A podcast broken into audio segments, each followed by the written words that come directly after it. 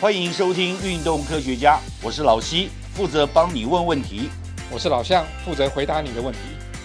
不管你爱不爱运动，人生就是离不开运动，但是运动离不开科学，所以运动科学家今天要讲 AFT。老肖，你来解释一下什么 AFT？这这个题目其实是你定的，对，，它它叫做先进血类科技，这名字听起来好像不是很呃对科技、很很先进的感对觉。它对的不对它英文叫做 Advanced Footwear Technology（AFT）。那其实鞋科技，对，其实这个名称是呃在做鞋的研究的一群学者他们去定出来的。那今年八月，七月底八月初的时候，我到日本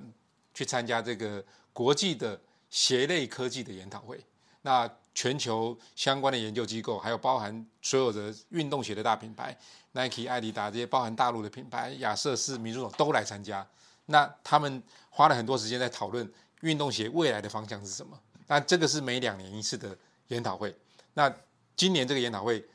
花了非常多的时间，而且有非常多的研究在探讨 AFT，因为它这几年对马拉松造成蛮大的影响。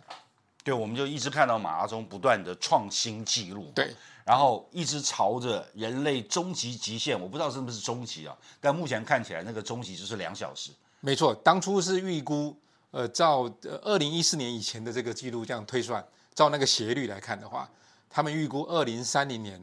我们马拉松成绩正式成绩会破两小时，不过现在应该应该会会在提前提前到二零二五年以前了、因为二零二三年已经快要破了。对啊，两小时三十五秒哎。对啊，但是与会的所有的专家、对。鞋类厂商都同意，那么好的成绩主要是来自于鞋子。有蛮多的研究在探讨，不是只有这些专家而已，还有另外一群学者，他们也去调查很多的呃目前的所有田径的一些记录，然后跟鞋子的发展去做一些相关。他们也发现，的确那个成绩这几年，尤其这五年，大概就是二零一六年之后，哎，整个那个成绩提升的速度特别快。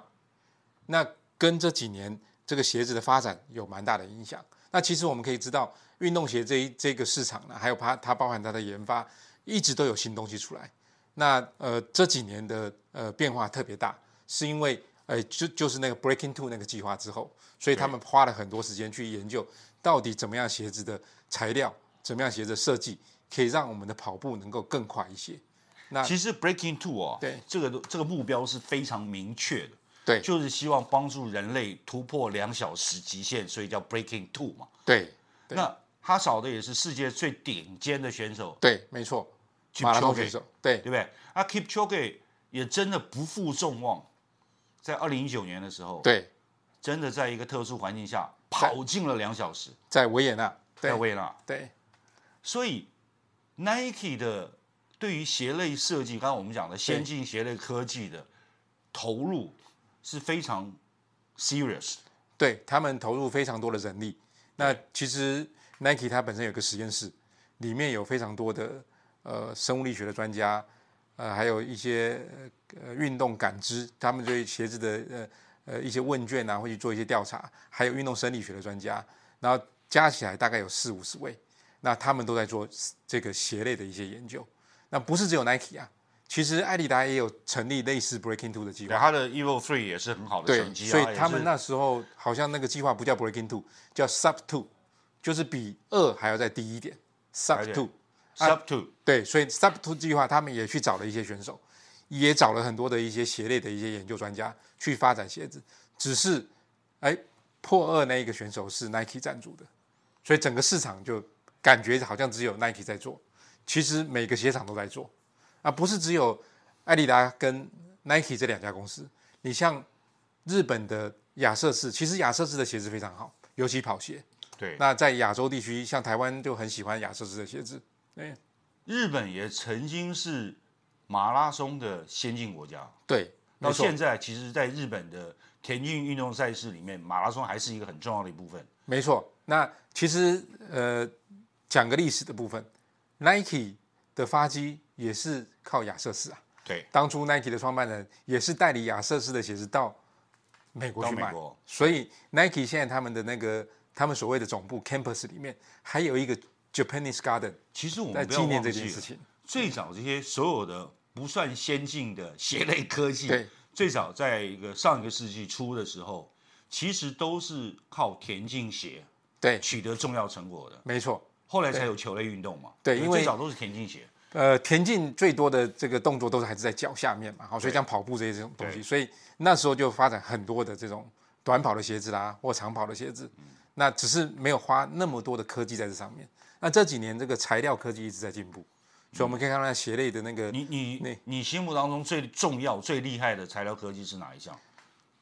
轻量化，轻量化还有另外一个是鞋面的科技，啊，还有鞋面科技。我想这个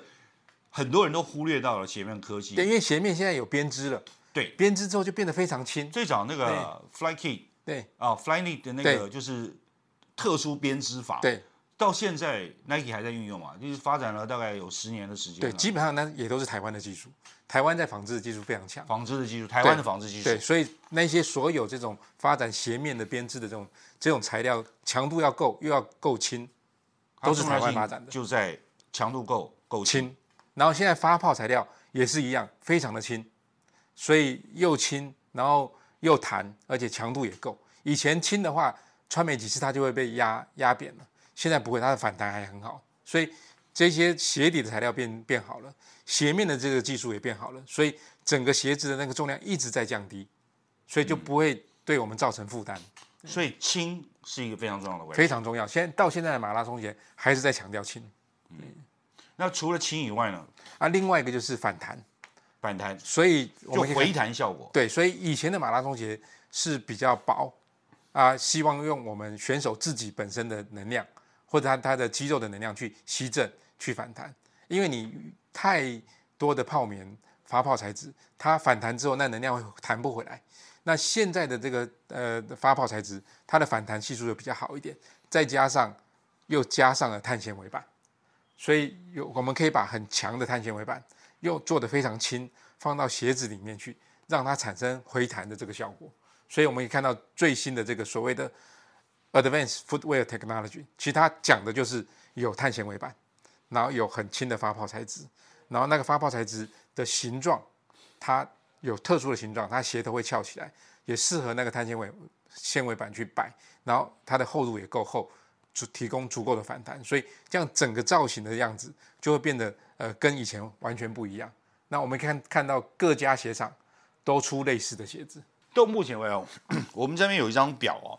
可以看到，在过去的几年之间呢、大概四年之内，从二零一八一九，然后因为那个 COVID 1 9的关系，后来几年没有办比赛啊，对，然后再接下来就是二零二二、二零二三，那这些成绩里面看到的，他们穿的鞋子，包括 Nike 的 Vaporfly。然后后来新的是 Alpha Fly，它的对原型鞋开始又开始有量产鞋，对然后从一代、二代、三代，然后其中还有亚瑟士的 Meta Speed Sky Plus 对，它也是那个厚底的，也是后也是有碳纤维板，对，然后它也取得了非常好的成绩对。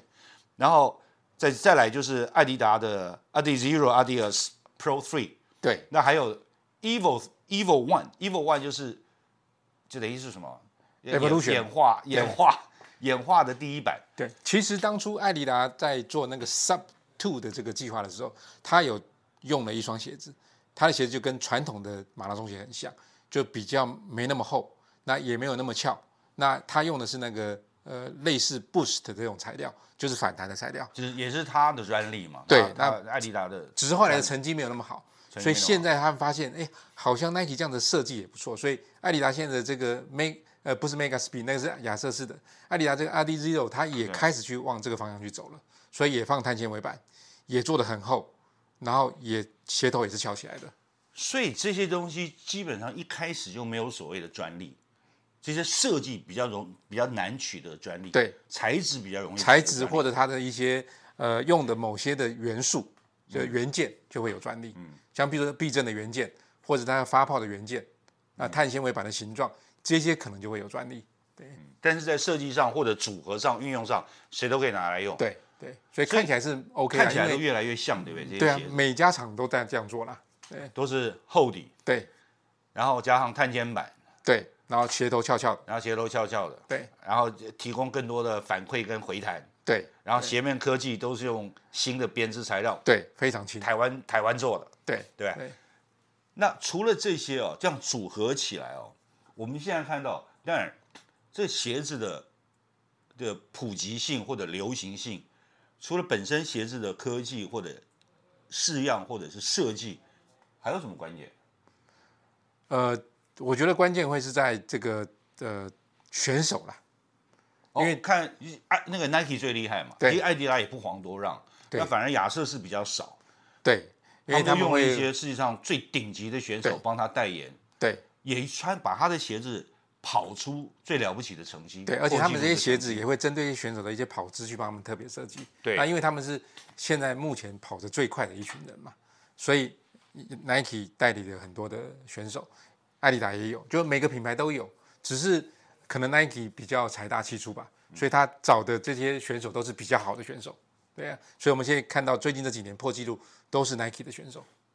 所以他掌握了 Nike 掌握了两两大要素了，对一个是在宣传上面有一些名人加持的效应，对对吧，然后就是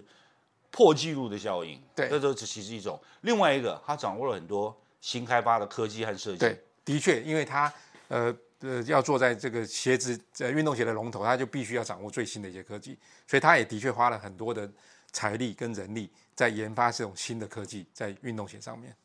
我们现在看到破纪录的这双鞋啊，就是那个 Keep Tom 开穿的这双那个 Alpha Fly，对，它这双 Free 的鞋子感觉起来好像没有什么新科技，对不对？其实呃呃，这个 Alpha Fly 跟这个 Vapor Fly 其实基本上它的元素差不多很，像，啊，只是说它在某些元件做一些调整。那概念就是从大概呃二零一六年那时候 Breaking Two 开始，他们就把这概念已经做起来，就是刚才讲那三个比较重要的元素，有碳纤维板，鞋子够厚够反弹，然后鞋头翘起来，去适合做呃往前推蹬的这个这个动作形态。所以这个三个元素都没有变，那只是在鞋子的构造上面，他们做了一些调整。那有加了一些不同的复合材料，或者是不同的一些元件进去，让它看起来呃不太一样。然后还有外形会有点改变而已。那你觉得像 Zoom Air 这个气垫呢、也有关键的效益吧？其实呃，Air 这个东西在在这目前的这个呃鞋子的材料里面，它不算最先进的，因为它已经很久了，它专利都过期对，了。已经非常非常久了。啊，只是说它把这个 air 的一些特性结合发泡材质整合在一起，有点像复合材料的概念啊，就一个元件里面又有发泡又有 air，那它就可以产生比较不同的效应。所以它其实不会是整双鞋，它会在某些元件里面摆这样子的一些呃避震跟反弹的这种效果。所以在研究鞋子哦，对一个足部的结构跟跑步时候足部用力施力，然后它的这个呃就是那个力学构造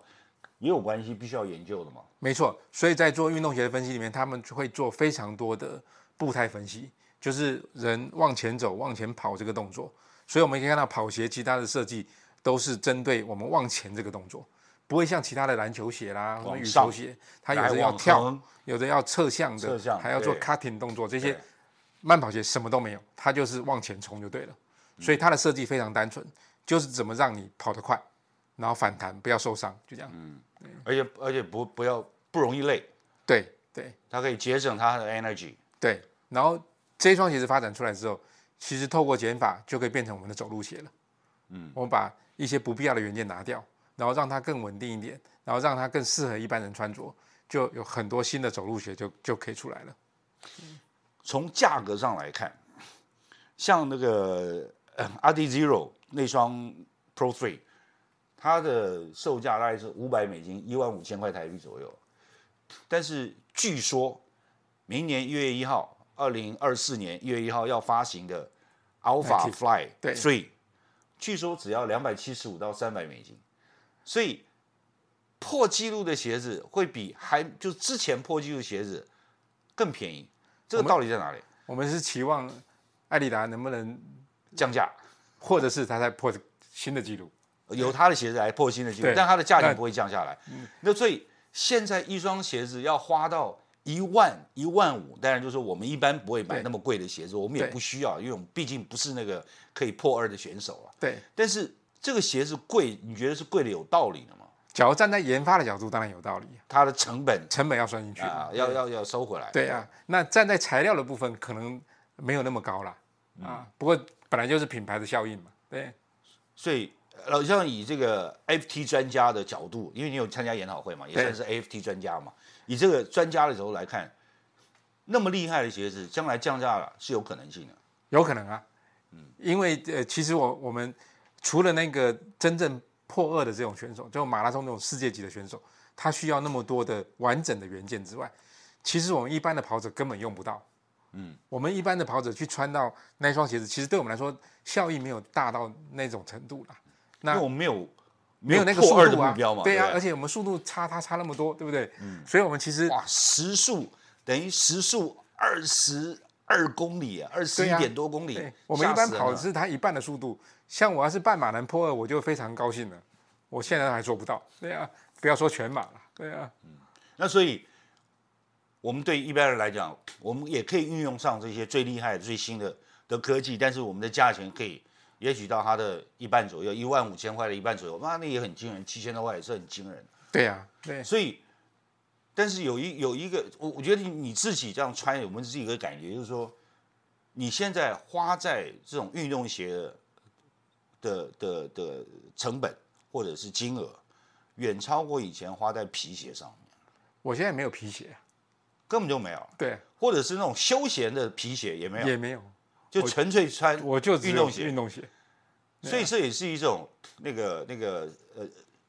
是社就是生活支出的重新分配。对你就把以前会买很漂亮的皮鞋，那么对，买 Prada 皮鞋的钱，其实我想跟这个现在买一双运动鞋差不多钱了、差不多啊。可是穿运动鞋还是舒服啊，你会愿意穿，而且穿的时间比较长，所以这我们一般人在就是在行动上面对的的需求，也会跟着这些运动科技而改变。对。而且现在这些运动鞋有些做的也还其蛮实我漂觉得亮还的有啊很大的关系，是因为年纪大了啦。啊，对了如，果你还是二十几岁、三十几岁的时候，你可能还是比较喜欢 Prada 的鞋子，没有，我从以前到现在都不喜欢了，都不是很喜欢我。都比较喜欢运动鞋了啊啊。不过的确，现在运动鞋做的越来越好，越来越舒服，而且呃，它也可以把一些造型做一些像一般休闲穿的啊，它的功能还是可以很好。而且，如果你穿了一套亚曼尼的西装啊，对然后很漂亮的领带，但你脚上穿一双那个 Alpha Three 的鞋子，丝毫没有违和感，你会不会觉得对，所以我现在穿西装，基本上我也是穿运动鞋。穿西装还是穿运动鞋？对，只是那个运动鞋的颜色对我怎有么去点有做一点像些搭小配。贾斯汀的感觉对。不过我看到现在很多人这样穿的、对啊，越来越流行了。对啊，我我我其实我是最早这样穿，我大概在四十年前、对啊，我出门跑新闻的时候，就穿着牛仔裤，上身是西装领带对，然后牛仔裤再配一双球鞋，因为你们要跑新闻嘛，要不是跑啊不是报因新为闻，你真的穿对嗯皮鞋、哦，我会看很多那个电影里面演哦，穿着皮鞋哦去追犯人哦，对他为什么不穿一双跑鞋去追呢？对这比较有道理嘛，对不对？对，犯人都穿跑鞋，然后追犯人的不穿跑鞋。嗯对，其实很奇怪，就是这个样子的。但是我们可以期待，就是说将来的这个鞋类科技，这其实是一个鞋类科技的突破嘛，对，所以它也会改变，就是我们一般人类日常的生活。没错，我们像我今年去参加这个呃国际的这个鞋类科技的这个研讨会，他们今年的主题呃虽然有谈到很多的这种先进的鞋类科技，可是他们今年的整个呃那研讨会的主题是 Footwear for Everyone，就是希望我们的鞋子能够为大家而做，不是只为了选手做了。所以他们也希望把呃这些新的科技从选手的身上慢慢转化到每个人身上。对啊当然呢，市场会大很多。对，因为其实这也是市场的关系啊。对对，但是着重舒适性会高于外观美观性，其实这是一个趋势嘛。对大家越来越重视鞋子要穿得舒服，走路要走得舒服嘛。对，就你要美观，当然还是要嘛。那你要那个嗯要很有造型，当然还是要。可是前提就必须是舒适的。就像我们的 slogan，人生离不开运动嘛，运对动离不开科学。那其实运动很关键的是要有一双好鞋子。你有几对双鞋子？我这还蛮多双的，满满多对双的，我对大概有十双左右了。我应该不止啊。对啊哇，这个，所以从这个角度来看，就是将来鞋类的发展是无可限量。如果都跟我们一样，一个人都有十双以上的对，跑鞋、球鞋或其他运动用的鞋类的话，那这个市场会越来越大。对我现在大概鞋子都是运动鞋，可能光跑鞋就超过十双了。那我另外一个比鞋子还多的是袜子，运动袜，可能就不哦袜止子不是十双了，可我能是们五经十常双啊以了。前经常以前我们曾经讨论过，就是说袜子在很多状况搞不好比鞋子更重要。对，因为它贴着脚嘛。对，啊它贴着你的脚。对，那现在袜子也是推陈出新，其实我们将来还要再再来讲一下，袜子对你的运动人生可以给予多大的所以穿一双好鞋，再搭搭配一双好袜子好，袜子，你的运动一定会更好。一定会更好，而且要更快乐，人对生就会更快乐。对， OK。希望今天运动科学家能帮到你。若有不明之处或错过的要点，请再听一次。也欢迎上运动科学网查询或者提出你的疑问和意见。在这里，老西跟老向祝你运动快乐，科学聪明，天下太平。拜拜拜拜